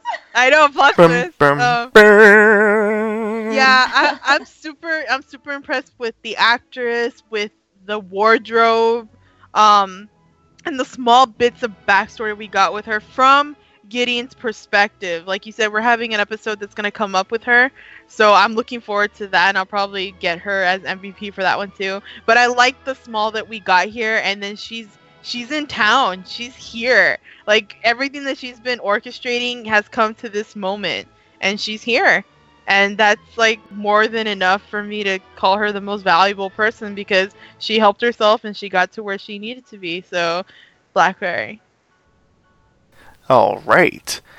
Katie. I'll be nice and I'll let Oh. you go next. Who's your MVP Well, and why? you. Okay, well, since Brittany chose mine, I am going to go. yeah, Probably with my default, to be honest. No, you know what? I'm not going to go with my default. I'm going to go with Hook Oh. because that was my favorite part of the episode. His little sections were my favorite part of the episode. Um, I appreciate how, I mean, we've been told time and time again that, that his ship was always his most prized possession, and then we saw in the past um, that he gave up his ship for Emma because she means more to him than his ship does, and that that is a lot. Like he's willing to give up something that he absolutely loves for the person that he loves to get back to her. And I appreciate that. So um, I like how he was willing to do that and how he kind of bested um, Blackbeard in a way um, by not telling him oh, I didn't mention that, you know, the ship is where I need the magic bean to take me. And uh, that, you know, he bested um, Blackbeard in that way, and that was uh, that was such a pirate thing to do. Um, kind of going back to his roots a little bit. But I really did enjoy that part of the episode a lot, so I guess Hook is my MVP this this episode. All right. I'm actually surprised that I'm picking this character as MVP because Oh my god, I know who it is. I know. because I've given this, this character a lot of hate ever since they showed up. But I I feel like I have to. And so my MVP is Gideon. Oh, oh my god. I know That is right. brand new information. I know, Phoebe. Wait, so this isn't who you thought I was going to give it to? Yeah, I thought you. I, I yeah, I thought you were gonna give it. To Oh, okay, okay, good.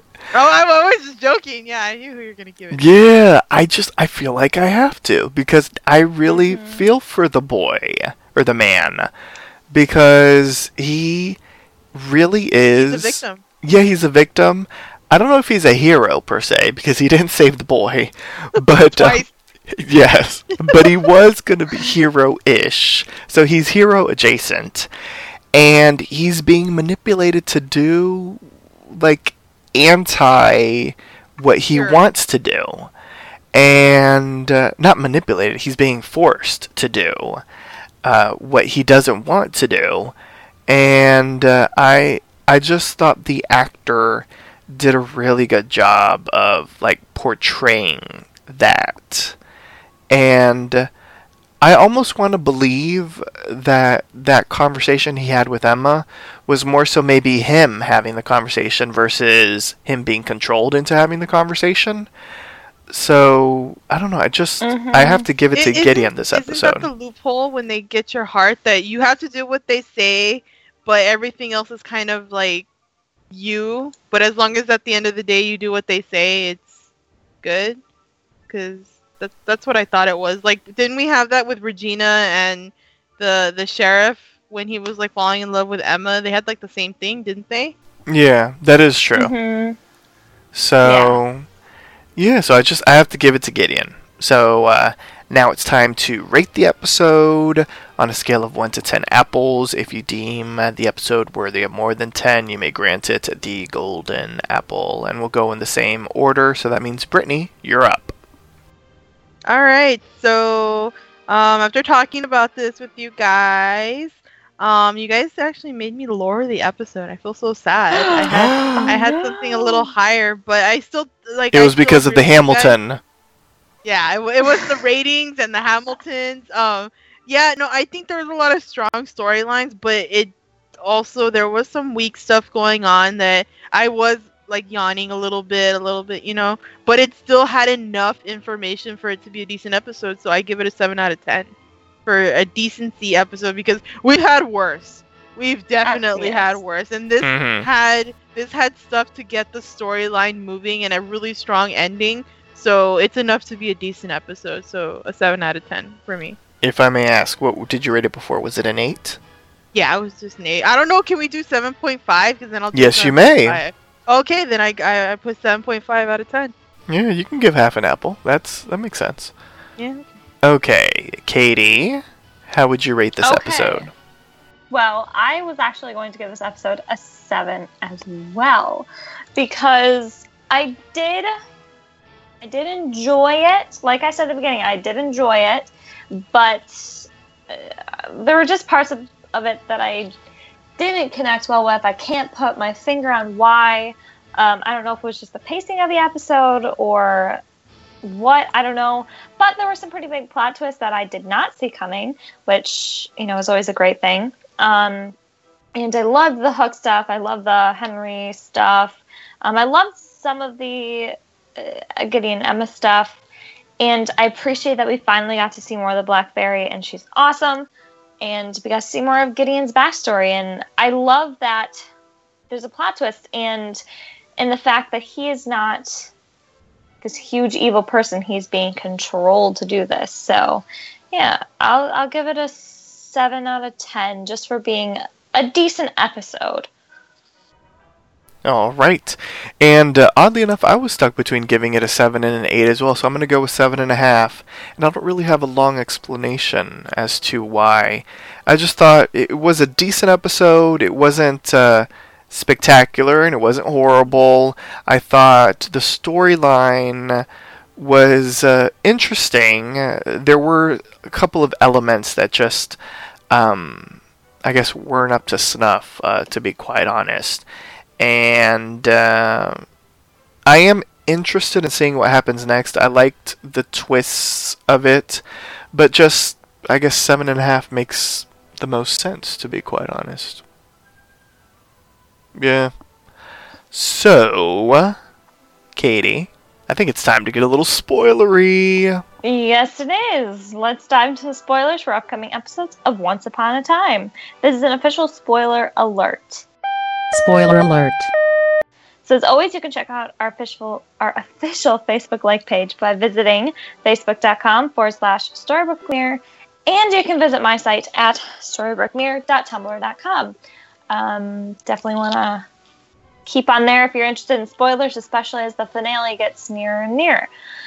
Um, so we don't have a lot of spoilers this time, sadly, but we do have some little snippets. Um, for the next episode, um, we kind of mentioned that Hook will be crossing paths with Tiger Lily in this next episode.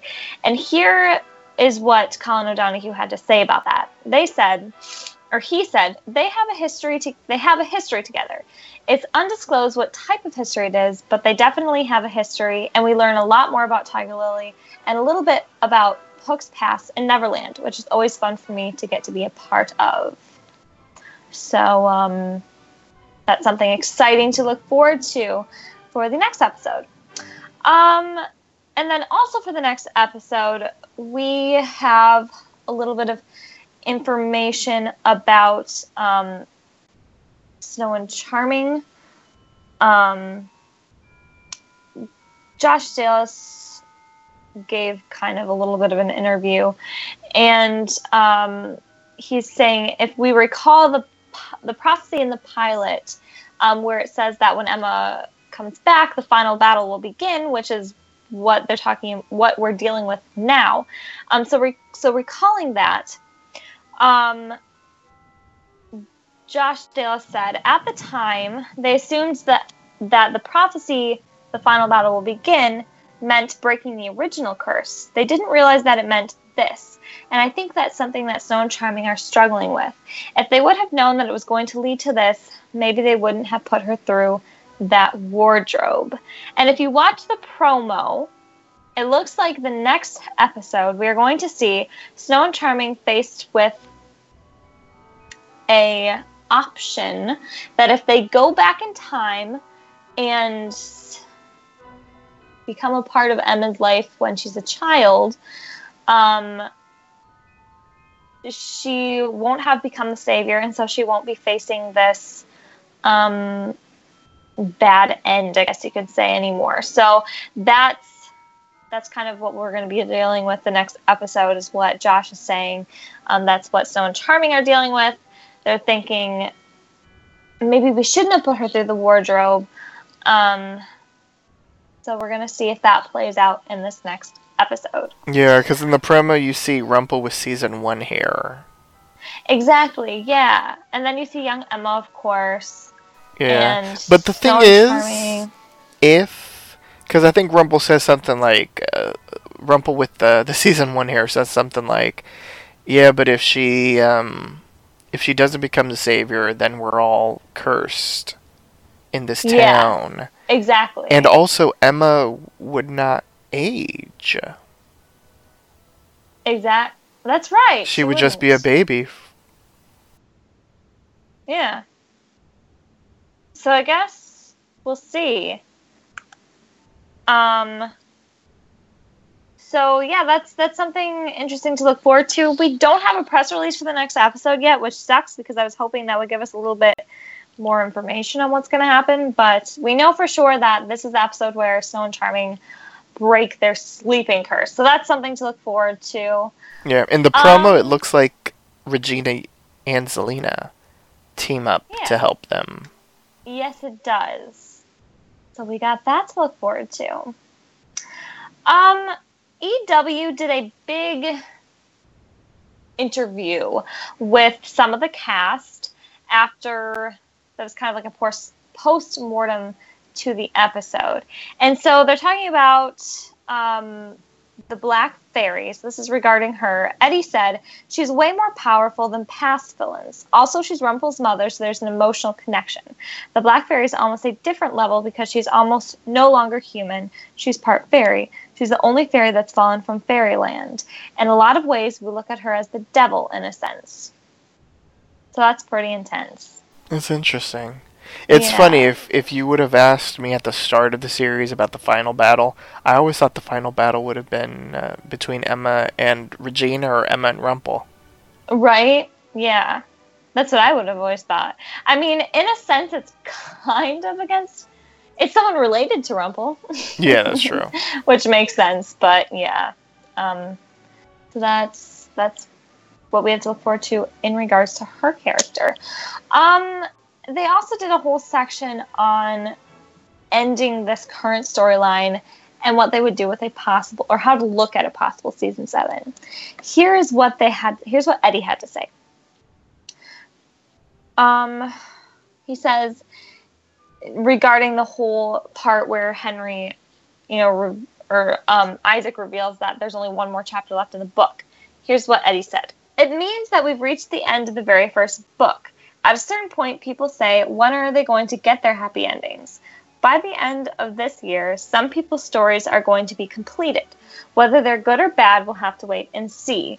And then Adam interjected and said, completed is a loaded term. And then Ed- Eddie continued on saying, yeah, you completed high school and that was the end of your high school. But then there was the next chapter. For us, we feel like after six seasons, there's a chapter of people's lives that we're ready to wrap up, but there's a big future, like with anybody, and a transition. We're excited if we get an opportunity and a season seven to show everyone that. So that's what he had to say, kind of about the ending um, and such like that. Yeah. You know what my problem is going to be if there isn't like a seventh season? And even if there is a seventh season, there are a lot of storylines. Or I don't want to even say there are a lot, but there are certainly some storylines that were left dangling that we never got answers to.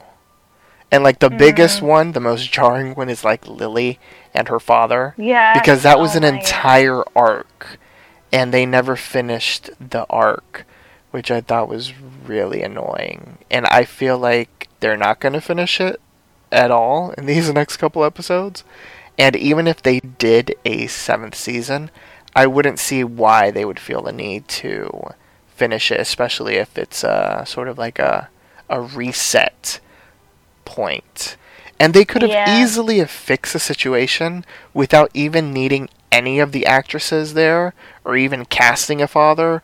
Like if Emma would have just said, "Oh yeah, you know, I saw Lily the other day. She found her father. Her father is um I don't know, um whomever, like some fairy tale land character that we've never been introduced to." Mm-hmm.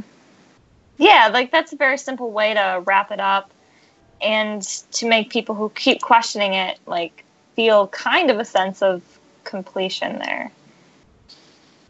Yeah, because there's that. So- Something that would bother me that I know that they would never continue on just because apparently those episodes were never really popular. But the black and white steampunk Transylvania land, they did two episodes with a whale arc, right? Yes.